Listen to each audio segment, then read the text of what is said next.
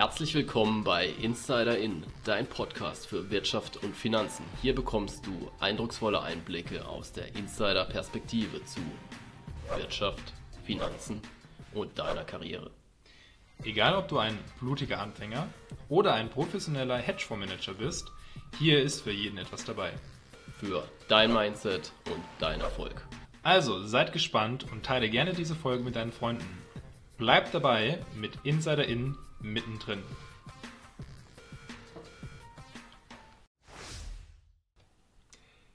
Die heutige Folge wird unterstützt von Lensecured. Lensecured ist eine Crowdfunding-Plattform, die sich auf den Agrarsektor fokussiert und hier die Projekte finanziert.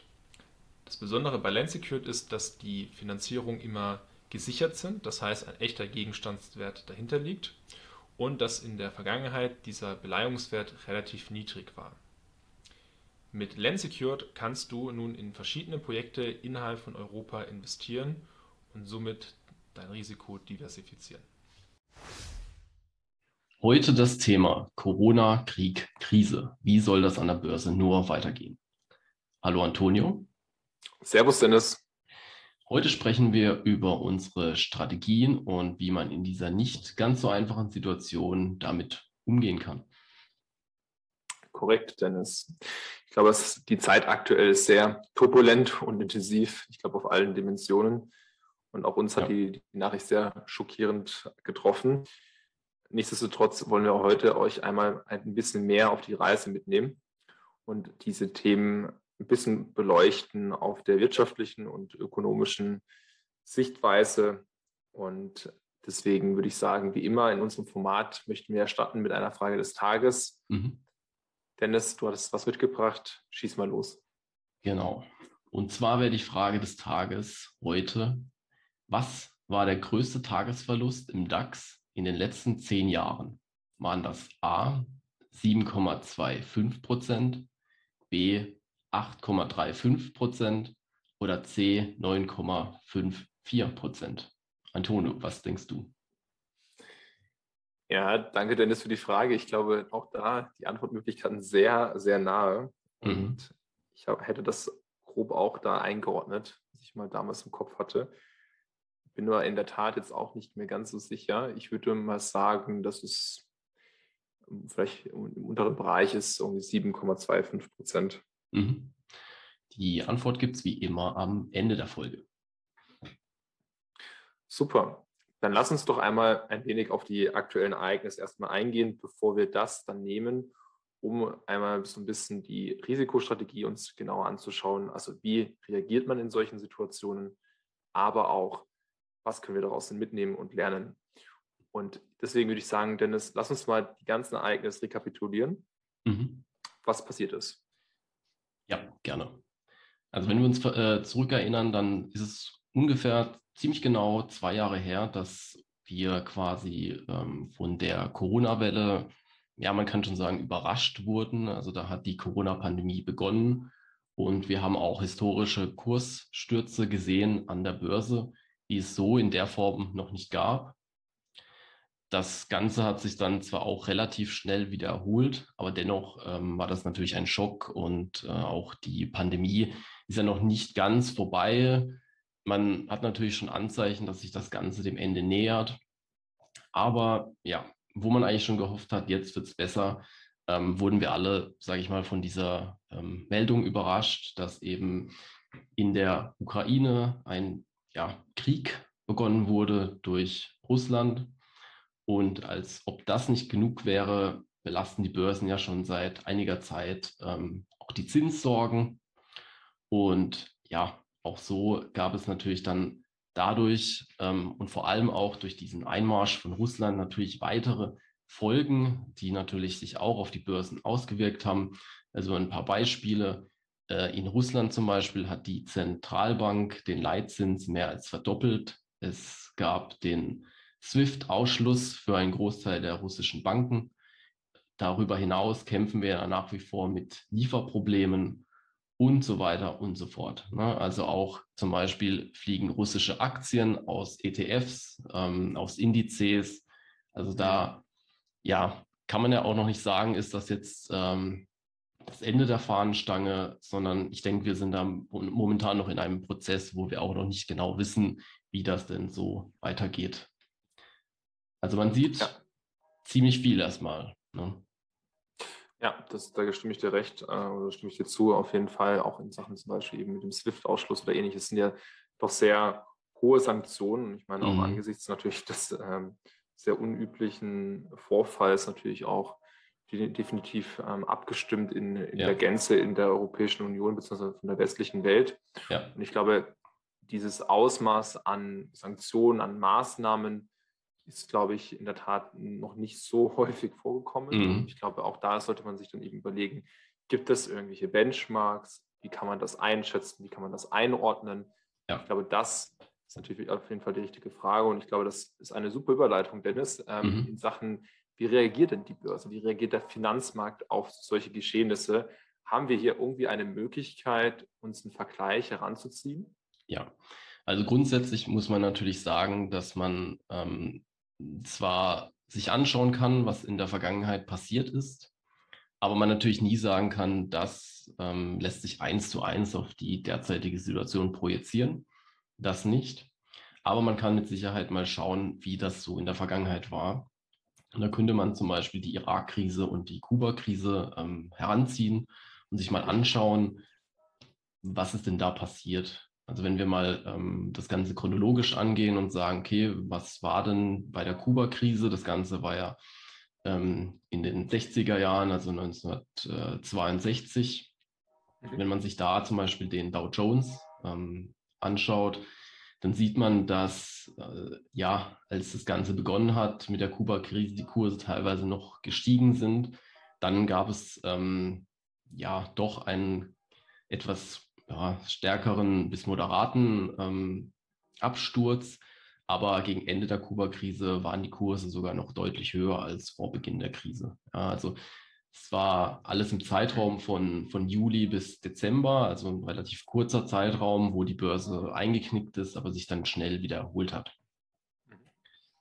Wenn wir uns das Ganze mal bei der Irak-Krise anschauen, da, das war ja 2003, im Januar sind da die Kurse auch äh, eingebrochen. Also da hat der Dow Jones schon ja, fast bis zu 20 Prozent verloren in der Spitze. Und ähm, ja, ich sag mal so im Mitte der Krise, weil das Ganze ging ja so bis circa Juni, ähm, ging es dann auch wieder steil nach oben und die Kurse waren auch da wieder höher als zu Beginn der Krise. Ob sich das Ganze jetzt natürlich auf diese Situation übertragen lässt, das bleibt abzuwarten. Denn wir haben ja auch auf der anderen Seite die Zinssorgen, wir haben Inflation. Da muss man einfach abwarten. Ja, ich denke, natürlich, wenn jetzt ähm, zum Beispiel ein Krieg beigelegt wird, dann ähm, hat das mit Sicherheit einen positiven Effekt auf die Börse. Wie stark dann allerdings die Kurse steigen, das ist natürlich, liegt natürlich in den Sternen. Ja, ich denke, das hast du auch gut angesprochen. Ein sehr multidimensionales Problem und auch heute eben weitaus vernetzter als mhm. zum Beispiel 1962 ähm, die Welt es da damals war. Und ich glaube auch in der Tat, ähm, schwieriger einzuschätzen tatsächlich ähm, als, als äh, vorher. Aber nehmen wir das mal als Benchmark mit. Ich glaube, das ähm, ja. hast du ganz gut zusammengefasst. Mhm. Dann lass uns doch mal ein ähm, bisschen genauer anschauen. Also wir haben ja gemerkt, dass eben diese Kursverluste ähm, auch eben bei den Aktien schon ordentlich zu Buche geschlagen hat. Ja. Lass uns doch mal überlegen, Sachen Risikostrategie. Und ich meine, da bist mhm. du ja unser, unser Experte sozusagen, den wir in-house hier haben. Ähm, wie gehst du damit um? Wie reagierst du? Was sind da so deine, deine Gedanken hierzu und was können wir vielleicht daraus mitnehmen? Mhm. Also wir können gerne mal über die verschiedenen S-Klassen sprechen. Ähm, mhm. Da können wir gerne mal mit den Aktien beginnen, was man da machen könnte. Und äh, grundsätzlich macht es ja durchaus Sinn zu sagen, erstmal, okay, ich ähm, warte ab. Ich ähm, bleibe erstmal defensiv, bevor ich jetzt, sage ich mal, panisch verkaufe. Ähm, es ist natürlich auch immer die Frage, wie man investiert ist. Also ich bin da zum Beispiel auch sehr langfristig orientiert und ähm, weiß auch, es kann mal runtergehen und bin dann durchaus auch geneigt, wenn ähm, die Fundamentaldaten passen. Also wenn das Unternehmen nach wie vor gut dasteht, dann kann es auch eine Kaufchance sein. Mhm. Ähm, was man natürlich auch in der Situation nicht vergessen darf, man darf da nicht naiv sein. Also ich versuche dann auch zu schauen, ähm, kann ich irgendwo Risiko rausnehmen? Also wenn Aktien, sage ich mal, ähm, ja, nicht mehr so gut dastehen, beziehungsweise die Unternehmen, dann bin ich da auch durchaus bereit, da meinen Anteil zurückzufahren. Mhm. Auch wenn es vielleicht bei der einen oder anderen Aktie einen Verlust geben könnte, ähm, kann man da auch überlegen, ob das Engagement noch Sinn macht. Mhm. Wichtig ist, denke ich, dass man da auch weiterhin diversifiziert, also wirklich eine Großzahl von Titeln im Depot hat, beziehungsweise dann vielleicht auch auf ähm, Fonds oder ETFs ausweicht, mhm. um einfach dieses Risiko von einer Einzelaktie so gering wie möglich zu halten. Ja, also wenn eine einzelne Aktie zum Beispiel über 5% ausmacht im Portfolio, dann sollte man sich da Gedanken machen, weil wenn es genau diese Aktie trifft und irgendwas sein sollte, ne, dann sind das natürlich äh, Verluste im Portfolio, die man zu verkraften hat. Das kann schon richtig wehtun. Ja, ja definitiv, gebe ich dir recht. Kann man auf jeden Fall oder sollte man auf jeden Fall ähm, diversifizieren, also deswegen auch über verschiedene Regionen, über verschiedene Industrien hinweg. Genau. Stichwort ETF hast du ja auch schon gesagt. Ich glaube auch für Leute, die eben nicht den langfristigeren Fokus haben, sondern irgendwie ein bisschen eher kurz- bis mittelfristig schauen, gibt es sicherlich auch das Ganze als Chance zu betrachten, aber auch hier ähm, Einzeltitel natürlich super schwankend, sehr ungewiss, was passiert. Ja. Ähm, eben hatte ja zum Beispiel jetzt die deutsche Bundesregierung auch ein Paket mit 100 Milliarden Euro in auf die Füße gestellt. Und mhm. mit der Ankündigung ist natürlich zum Beispiel Rheinmetall irgendwie 50, 40 Prozent gestiegen am ja. nächsten Tag. Ähm, klar kann man das als Chance sehen, aber auch hier ist natürlich eine weitere Dimension, die jeder Anleger oder jede Anlegerin sich selber stellen muss. Und zwar ist es natürlich auch die ethische Frage. Also mhm. möchte ich in Unternehmen, solche Unternehmen investieren? Ist es jetzt dann, dient es der, der Aufrüstung Deutschlands? Werden aber die Waffen auch dann exportiert? Sind die dann im, im Krieg mit eingesetzt? Ähm, möchte ich mich dann äh, da eben mit beteiligen in, mit ja. einem Investment oder halt da, da irgendwie involviert sein. Und ich meine, eben in den letzten Jahren und auch besonders in den letzten Monaten ist ja immer das Thema ESG, mhm. also die, die sozusagen Nachhaltigkeit deiner Investments, ähm, immer stärker in den Vordergrund gekommen. Und auch jetzt hier, ich glaube, auch da könnte man oder wird es sicherlich auch das ein oder andere Umdenken bei den ähm, Anlegerinnen oder Anlegern geben und sicherlich auch da eine, eine Veränderung und auf den Titeln geben. Aber ich glaube, jeder auch hier muss sich die Frage stellen, möchte ich dann eben auch da investieren, möchte ich doch eben ähm, nach gewissen ESG-Kriterien vorangehen, ähm, wo ja. da ja auch Rüstungstitel reinfallen. Ich glaube, auch ein ganz wichtiger Punkt, den man mit äh, bedenkt. Absolut. Ich denke, man muss da auch überlegen, wie stelle ich mich da strategisch auf äh, es ist auch vergleichbar mit äh, diesen typischen Corona-Gewinneraktien, ja, wo es auch einige gab, die ganz am Anfang eben durch die Decke gegangen mhm. sind und jetzt eben massiv auch an Wert verloren haben. Also man nehme auch so Unternehmen wie ja, ähm, Lieferando, äh, jeder kennt es, ähm, mhm. auch andere Aktien, die teilweise trotzdem solide dastehen, wie PayPal, ja, aber gerade diese Aktien, die wurden dann eben äh, sehr hoch gepusht und sind dann tief gefallen, weil mhm. dieser, dieser Hype, dieser Trend, diese Situation einfach auch nicht mehr gegeben war. Ja. ja. Und ähm, das Gleiche sollte man sich auch äh, in der Situation äh, ja die Frage eben stellen. Ja, wie, wie lange kann sowas andauern? Kann es sein, dass dieser Hype wieder verpufft, dass ähm, äh, in, in ein paar Jahren wir wieder über äh, ESG sprechen und einfach nachhaltige Aktien wollen, ja, und eben gewisse ja. Branchen dann meiden wollen. Also das sollte man sich dann auch fragen bei seiner Anlageentscheidung, ob man dann wirklich vielleicht kurzfristige Trends mitmachen will oder doch ein bisschen darüber hinaus ja. schaut. Ja. Genau. Gut, dann würde ich sagen, kommen wir zum, äh, zur nächsten Klasse und das sind die Anleihen. Ähm, auch hier denke ich, macht es durchaus Sinn, in ähm, Anleihen mit guter Bonität äh, zu bleiben, auch wenn die, vielleicht die Kurse fallen. Dann macht es auch Sinn, vielleicht da nachzujustieren, vielleicht da wieder einzusteigen. Ich meine, die Zinsen ähm, gehen ja eher so dahin, dass ja unsere Anleiherenditen steigen könnten, ja, in den USA und auch mhm. in Europa. wenn die dann attraktiv erscheinen, wenn die Bonität des Emittenten passt, dann ist es durchaus eine Möglichkeit. Man sieht es auch jetzt, dass teilweise auch Anleger eben in ähm, Anleihen mit sicherer Bonität, sage ich mal, oder Staatsanleihen flüchten. Und äh, da darf man aber nicht vergessen, auch hier sollte man breit streuen, denn ich sage mal, Anleihen mit weniger gutem Rating, da kann es natürlich schnell nach unten gehen.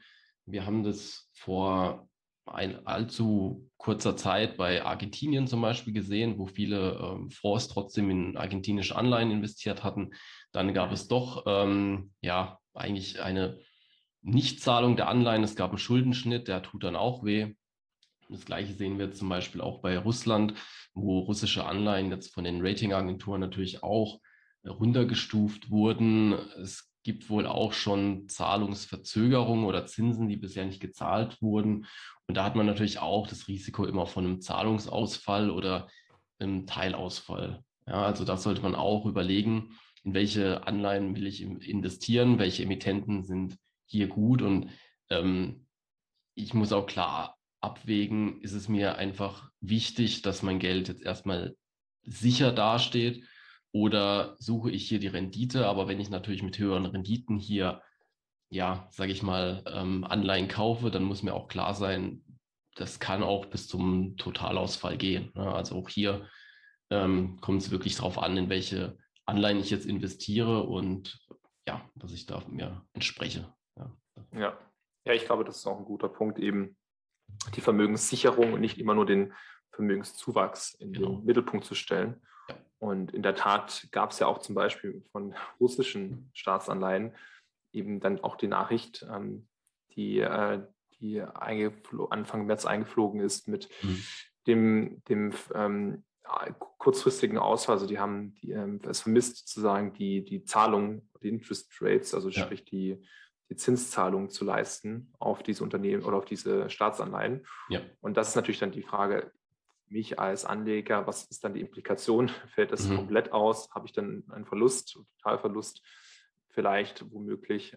Und äh, da muss man sich natürlich die Frage stellen, so wie möchte ich natürlich auch dahingehend ähm, das Ganze steuern? Also ist es eben auf Rendite aus? Ist es eben auf Inflationsschutz aus oder ist es generell auf Vermögenssicherung äh, ausgelegt im Sinne ja. von kein totaler Ausfall zu erleiden? Ich glaube, das ist auch ein wichtiger Punkt, den man äh, in der Tat auch berücksichtigen sollte in den ja. Anleihen. Ja, absolut.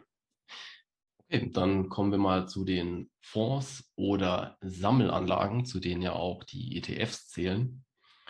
Und ja, da ist es so, dass ich auch ein paar Sparpläne da laufen habe und das lasse ich dann einfach auch so weiterlaufen. Bei den Fonds oder ETFs ähm, halte ich die Füße still, denn da mhm. sieht man ja auch, dass die Volatilität zwar da ist, aber die Schwankungen nicht so hoch sind. Ja, also das Risiko, dass wenn eben in einem Fonds eine einzelne Aktie, sage ich mal, in den Keller rauscht, das wirkt sich dann natürlich nicht so stark in diesem Korb aus. Also man merkt, da kann man schon mehr natürlich aushalten über diese Sammelanlagen. Also das mhm. Totalverlustrisiko ist natürlich geringer. Das heißt natürlich nicht, dass auch ähm, ETFs, sage ich mal, an, äh, deutlich an Wert verlieren kann. Aber da, sage ich mal, wenn man gerade weltweit jetzt äh, investiert ist, dann steht es noch relativ gut da. In Europa ging es jetzt stärker runter. In den USA hält es sich noch relativ stabil. Ja, da sieht man eben, dass es dann doch Sinn macht, da zu diversifizieren. Und um da mal ein Beispiel zu nennen, also ein Kumpel hat mich da auch gefragt, so, wie sieht es denn jetzt aus? Kann ich denn meinen Sparplan stoppen, äh, solange da Krieg herrscht. Und dann habe ich äh, zu ihm gesagt, naja, macht es nicht Sinn, gerade jetzt einfach weiter zu sparen, weiter die Raten zu investieren, denn man kauft ja auch günstiger ein. Ja, man kauft ja. die Kurse günstiger ein. Und darum geht es ja eigentlich auch bei einem Sparplan. Und ja, also ich denke, das ist auch ähm, eine Methode, dass man einfach sagt, okay, ich bleibe da jetzt erstmal dabei, ich spare da weiter und genau, geht mhm. das Ganze eher entspannt an. Ja, sehe ich auch so. Ich glaube auch dahingehend, das Durchhalten, das Sparen, das bedeutet ja auch auf langfristiger Sicht solche Phasen kommen, aber diese ja. Phasen auch zu nutzen um dann eben günstiger einzukaufen. Ich glaube, da bin ich, bin ich ganz bei dir. Und natürlich hat es auch dann zum Beispiel jetzt in, in, in Bezug auf den, auf den Krieg jetzt mhm. äh, auch eine Auswirkung, insofern, dass ähm, ja auch russische Unternehmen äh, aus, dem, e aus dem einen oder anderen ETF auch rausgenommen werden. Die Anteile mhm. aber waren bisher auch zum Beispiel im Word, MSCI World zum Beispiel jetzt gar nicht so ähm, drastisch, also in Russland auch so drastisch vertreten. Deswegen ähm, auch da, glaube ich, ähm, verhältnismäßig oder beziehungsweise relativ übersichtlich. Aber das ist genau die Frage, die man sich selbst stellen sollte. Macht es Sinn, sein, ja. sein Portfolio? Und wenn ja, definitiv dann auch weiter zu besparen, weil ja. du ja dann eben davon profitierst, von den günstigeren Kursen. Absolut. Okay, dann kommen wir vielleicht zu der nächsten Kategorie und das wären die P2P-Kredite beziehungsweise das Crowdfunding. Ja, auch hier muss man natürlich immer genau diversifizieren und sich anschauen, eben, was habe ich denn da im Portfolio? Es gibt mhm. mit Sicherheit äh, Plattformen oder Anbieter, wo ich jetzt natürlich aufpassen sollte als Anleger, nämlich dann, wenn zum Beispiel diese Anbieter auch in den ja, betroffene Ländern aktiv sind. Ja, es gibt natürlich P2P-Plattformen wie Peerberry, die dann auch ähm, Darlehensanbahner haben in der Ukraine, ähm, auch in, in Russland, äh, wo man dann natürlich schauen muss, okay, funktioniert das denn noch weiter? Ähm, da wird es mit Sicherheit zu Zahlungsausfällen kommen, je nachdem auch, wo die russischen Anbahner sitzen, sind sie vom SWIFT-Ausschluss betroffen oder nicht. Ja, kann man das, will man das auch noch ähm, da muss man natürlich dann aufpassen. Ne? Und äh, da muss man natürlich auch schauen, wer ist wo investiert. Ähm, sind andere Länder betroffen, ja oder nein? Und äh, dementsprechend kann man natürlich dort äh, seinen Anteil natürlich reduzieren, wo man sieht, okay, diese Länder, da hat sich die Situation vielleicht verändert, da sollte ich eher meinen Anteil reduzieren. Und bei anderen Ländern sollte ich dann eben schauen, ja, ist die Situation gleich oder nicht? Und ähm, deswegen sehe ich es eher so, dass ich ja, bei Krisenländern dann schon eher dazu tendiere zu, zu reduzieren und bei anderen Ländern natürlich ähm, ja, es eher unverändert bleibt. Ja, ich glaube, da kann ich dir nur zustimmen. Ich glaube, das ist in der Tat auch eine gute, auch hier wieder eine gute Möglichkeit, ähm, oder so nicht eben Möglichkeit, sondern eher die Notwendigkeit, in das Portfolio zu schauen und zu überlegen, wo bin ich wirklich dann betroffen. Also auch hier, genau, genau. klar, muss man sich die Arbeit machen und reinschauen. Genau, also es gibt natürlich auch dann äh, andere Plattformen, wo man dann sagt, okay, vielleicht ähm, bestehen auch Chancen. Also man sieht jetzt zum Beispiel der, der Weizenpreis, der, der steigt. Äh, da könnten natürlich zum Beispiel auch ähm, Farmer äh, profitieren. Ne? Also wenn wir jetzt zum Beispiel ähm, uns Land Secured ja. anschauen, ähm, dann können natürlich auch dort die Darlehensnehmer davon profitieren. Äh, das freut natürlich dann auch die Anleger. Ähm, da dann entsprechend die Kredite auch bedient werden können. Ja, genau. Gut, dann kommen wir zu den Immobilien. Ja, auch bei den Immobilien, ähm, da ist die Situation nicht wirklich verändert. Natürlich muss man jetzt äh, aufpassen, da ich denke, dass die Risiken steigen, auch mit steigenden Zinsen, auch mit Unsicherheiten. Je nachdem kann es natürlich sein, dass die Banken auch entsprechend vorsichtiger werden bei der Kreditvergabe. Aber auch da kommt es halt sehr auf das Land an. Ne? Also wenn ich natürlich in mhm. Krisenländern Immobilien halte oder dort Investments habe, wird das natürlich schwieriger, weil dort natürlich auch Zinsen steigen bis zu Totalausfällen. In anderen. Ländern kann es sein, dass sich erstmal nichts tut oder der Markt so ein bisschen einfriert, so wie es in der Corona-Krise war. Mhm. Ähm, auch da ja, kommt es dann sehr auf das Land an. Ne? Also es gibt auch Risiken, aber sicherlich gibt es da auch äh, Chancen oder was denkst du? Ja, ich glaube auch da, auch hier kann man wieder die andere Perspektive auf sich nehmen und überlegen, mhm. gibt es Chancen? Und ich glaube, wir sprechen ja so ein bisschen aus der Insider-Perspektive. Ja. Ist auch aufgekommen, kann man vielleicht auch Immobilien dann eben günstiger erwerben, weil eben zum Beispiel russische Staatsbürger Immobilien verkaufen müssen oder sanktioniert werden und diese dann zwangsversteigert werden. Also zum Beispiel in den großen Metropolen. London ist ja so ein Hafen, wo viele ähm, ja, russische Oligarchen äh, viele Immobilien gekauft haben, aber halt auch vielleicht in anderen Städten. Und natürlich ist das auch wieder so ein bisschen die Perspektive, die man sich einnehmen kann. Gibt es vielleicht eine Möglichkeit, eben günstiger Immobilien zu erwerben? Und es muss jetzt nicht unbedingt nur London sein, sondern vielleicht auch zum Beispiel in Deutschland, in München oder in den größeren Städten. Und deswegen könnte es so sein, ob das wirklich so kommen wird, werden wir sehen, wird die Zeit zeigen, mit weiteren mhm. Sanktionen mit weiteren Anweisungen auch aus, dem, ähm, aus, dem, aus der russischen Regierung. Aber auch hier kann man wieder eine andere Perspektive einnehmen und überlegen, gibt es vielleicht eine Möglichkeit, ähm, hier ja. sich, sich eine Immobilie, wenn man die sowieso auf dem Plan hatte, nicht auch zu kaufen. Und das ist ja nicht nur auf den Krieg bezogen, sondern auch generell in, Sachen, in Zeiten von Krisen, also auch als Corona zum Beispiel ähm, passiert ist, ist auch da erstmal noch kurzfristig die, die, der, der Trend der steigenden Immobilienpreise auch kurzzeitig mal angehalten worden, weil die Leute ja verunsichert waren und nicht wussten, wie geht es weiter. Also eben diese, diese Unsicherheiten kann man natürlich als Chance sehen, wenn man das vielleicht sowieso vorhatte, wenn, das, wenn es auch gerade reinpasst in die Lebenssituation oder ähnliches, dass man sagt, hey, ähm, vielleicht ist jetzt gerade für mich die Immobilie besonders interessant. Mhm. Absolut.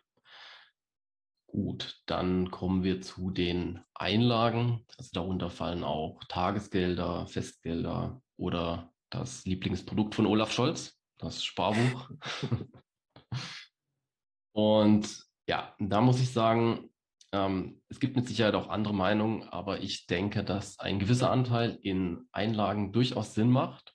Vor allem auch dann, wenn man das Geld eben benötigt. Und meistens sind es eben Krisen, wo man auch eine entsprechende Liquidität benötigt. Und da, sage ich mal, zeigt sich auch die Stärke von Tages-, von Festgeldern. Natürlich sind die Zinsen nicht so hoch, aber man hat dann eben eine gewisse Liquidität und je nachdem auch eine gewisse schnelle Verfügbarkeit. Und dann kann man natürlich auch bei Tiefpunkten, Tiefkursen entsprechend nachkaufen.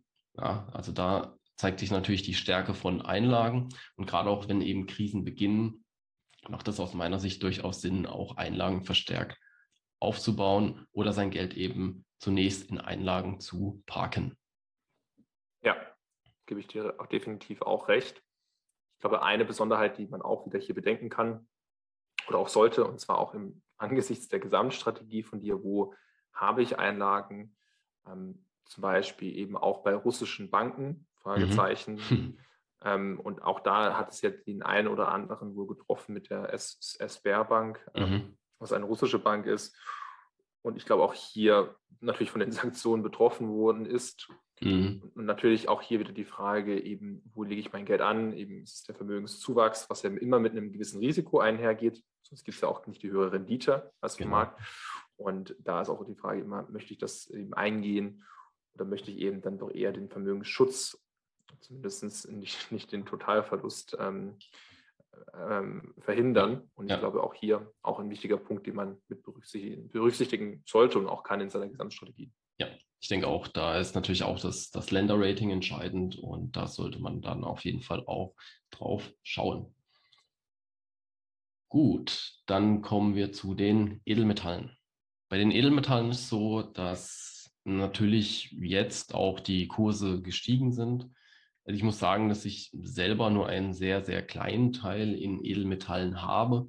Aber nichtsdestotrotz macht es natürlich Sinn, sich in guten Zeiten vielleicht mit Edelmetallen einzudecken. Denn gerade in Krisenzeiten, das haben wir jetzt gesehen, während Corona und auch jetzt ähm, in dieser Phase, wo wir dann auch steigende Kurse bei Edelmetallen sehen. Ja? Sei es bei Gold oder auch Palladium, wobei das natürlich auch dadurch bedingt ist, dass ein großer Teil des Palladiums auch in Russland gefördert wird. Ja, genau. Ich glaube auch hier auch in der Tat ein sehr interessanter Punkt, wo kommt das Edelmetall eigentlich her? Mhm. Wo wird das gefördert? Ich glaube, also persönlich hatte ich das auch nicht vorher auf dem Schirm. Mhm. Ähm, und auf der anderen Seite auch mit den Ausschlägen in der Tat. Ich hätte sogar persönlich gedacht, dass der Goldpreis noch stärker ansteigt mhm. im Zuge dieser äh, Kriegserklärung, des Einmarsches und hätte damit eben mit einem bisschen mehr Aufwind gerechnet, aber auch wie du ähm, bei mir ziemlich, ähm, ja, ziemlich kleinere Rolle im, im Leben. Ja, ja. Ähm, aber sicherlich auch ein, ein wichtiger Punkt, den man ähm, ja, mit berücksichtigen sollte. Ja, absolut. So, und dann kommen wir noch zu den, ich sage mal, sonstigen Sparprodukten oder auch sonstigen Beteiligungen etc. Hm, da muss ich sagen, also alles, was man jetzt so unter Sparprodukten versteht, das könnte ja auch ein Riester-Vertrag sein oder ähnliches. Ich denke, sowas muss man in der Krise jetzt erstmal gar nicht anfassen. Äh, ich glaube, der größte Fehler wäre, wenn man etwas hat, das langfristig läuft und man zahlt es sich panisch aus ich denke, das ist auf jeden Fall der falsche Weg, da gerade auch solche Produkte eher darauf ausgerichtet sind, das Ganze langfristig zu betreiben, wenn man es denn möchte. Und auf der anderen Seite sage ich, bleibe ich auch bei den sonstigen Beteiligungen. Das können ja dann auch Beteiligungen sein an kleineren Firmen oder ähnliches. Oder vielleicht besitzt man auch selber ein Unternehmen. Da bin ich eigentlich relativ entspannt, da man hier jetzt, sage ich mal, nicht diesen typischen Börsenkurs hat, wo man sieht, okay, das Ganze geht jetzt in den Keller, sondern das läuft ja dann in der Regel auch ähm, ja, völlig getrennt davon. Und je nachdem hat man vielleicht da auch mehr Einfluss darauf. Und da bleibe ich dann auch relativ entspannt und mache einfach so weiter wie bisher. Wie sieht es denn da bei dir aus? Ja, ich glaube in der Tat, man wird nicht so schnell beunruhigt, weil die Kurse fallen oder ähm, mhm. sinken. Ich glaube, auch hier sollte man sich eben diese Brille, diese Brille einnehmen, überlegen und evaluieren, was hat eben der Konflikt oder die Krise oder was auch immer dann passiert, einen Einfluss auf dieses Portfolio von dir. Also ist das Businessmodell zum Beispiel bei einer Beteiligung an einem Unternehmen nachhaltig betroffen? Ähm, zum Beispiel könnte es da sein, wenn du in Sachen Nord Stream denkst, dass man natürlich da gewisse Sachen passieren und mhm. das natürlich gewisse Auswirkungen hat. Ich glaube, auch der Betreiber Insolvenz angemeldet hatte für Nord Stream 2 zum mhm. Beispiel. Mhm. Und da, also in der Hinsicht auch da reevaluieren und hat es halt einen nachhaltigen Effekt darauf. Ja. Und ansonsten gebe ich dir recht, kann man natürlich dann ein bisschen beruhigt, beruhigt daran gehen und das weiter, weiter halten, die Beteiligung zum Beispiel oder eben Sparpläne oder ähnliches besparen. Ja, genau. Absolut. So, dann ja, können wir zusammenfassen. Wir haben jetzt mal einen Überblick gegeben, wie wir das machen, was unsere Einschätzung ist zu der Situation, beziehungsweise wie wir bei verschiedenen Assetklassen reagieren. Und ja, zusammenfassend wollen wir auch, auch euch auch mitgeben, lasst euch da nicht entmutigen. Wer den Blogger Tim Schäfer kennt und ihn auch verfolgt, der weiß, meistens schreibt er dann, ich kaufe einfach weiter Aktien, auch wenn die Kurse fallen. Und ich denke, da kann man vieles daraus ableiten und mitnehmen, denn man sollte sich da nie beirren lassen. Natürlich haben wir keine Glaskugel und wissen auch nicht, wie alles weitergeht. Aber ich denke, es macht Sinn, hier optimistisch zu bleiben und einfach ja, weiter an seinem Plan festzuhalten. Sehr weise Worte, dem ich mich auch nur ganz anschließen kann. Hm. Und deswegen vielleicht am Ende unserer heutigen Folge, Dennis, was ist denn die Antwort auf die Frage des Tages? Ja, die Antwort auf die Frage des Tages. Du warst zwar nah dran, aber der größte Verlust waren tatsächlich die 8,35 Prozent beim DAX. Wahnsinn. Ja. Wenn sich das mal vor Augen führt. Ja, also man an sieht, einem Tag vernichtet werden kann. Mhm. Genau. Man muss als Anleger auch sowas mal verkraften können. Auch ja, in den vergangenen Tagen gab es auch schon, ähm, ja, da haben wir auch schon die 5 gesehen bei der mhm. prozentualen Verlust pro Tag. Das ja, gehört wohl zur Börsenkarriere dazu. Aber man darf auch nicht vergessen, es gibt auch Jahre, da geht es auch mal 20, 30 Prozent im Jahr nach oben. Deswegen denke ich, macht es Sinn, da optimistisch zu bleiben und einfach weiterzumachen. Sehr gut. In dem Sinne, Dennis, bleiben wir optimistisch und hoffen aufs Beste. Absolut. Und wie immer ein kurzer Disclaimer, keine Steuerberatung, keine Anlageberatung. Der Podcast spiegelt lediglich unsere Meinung und die unserer Gäste wider. Lass uns gerne eine positive Bewertung für den Podcast da und empfehle diesen Podcast gerne deinen Freunden. Das ist wichtig, damit wir weiterhin hochwertigen und kostenlosen Content bieten können. Also, bleib dabei mit Insider In. Mittendrin.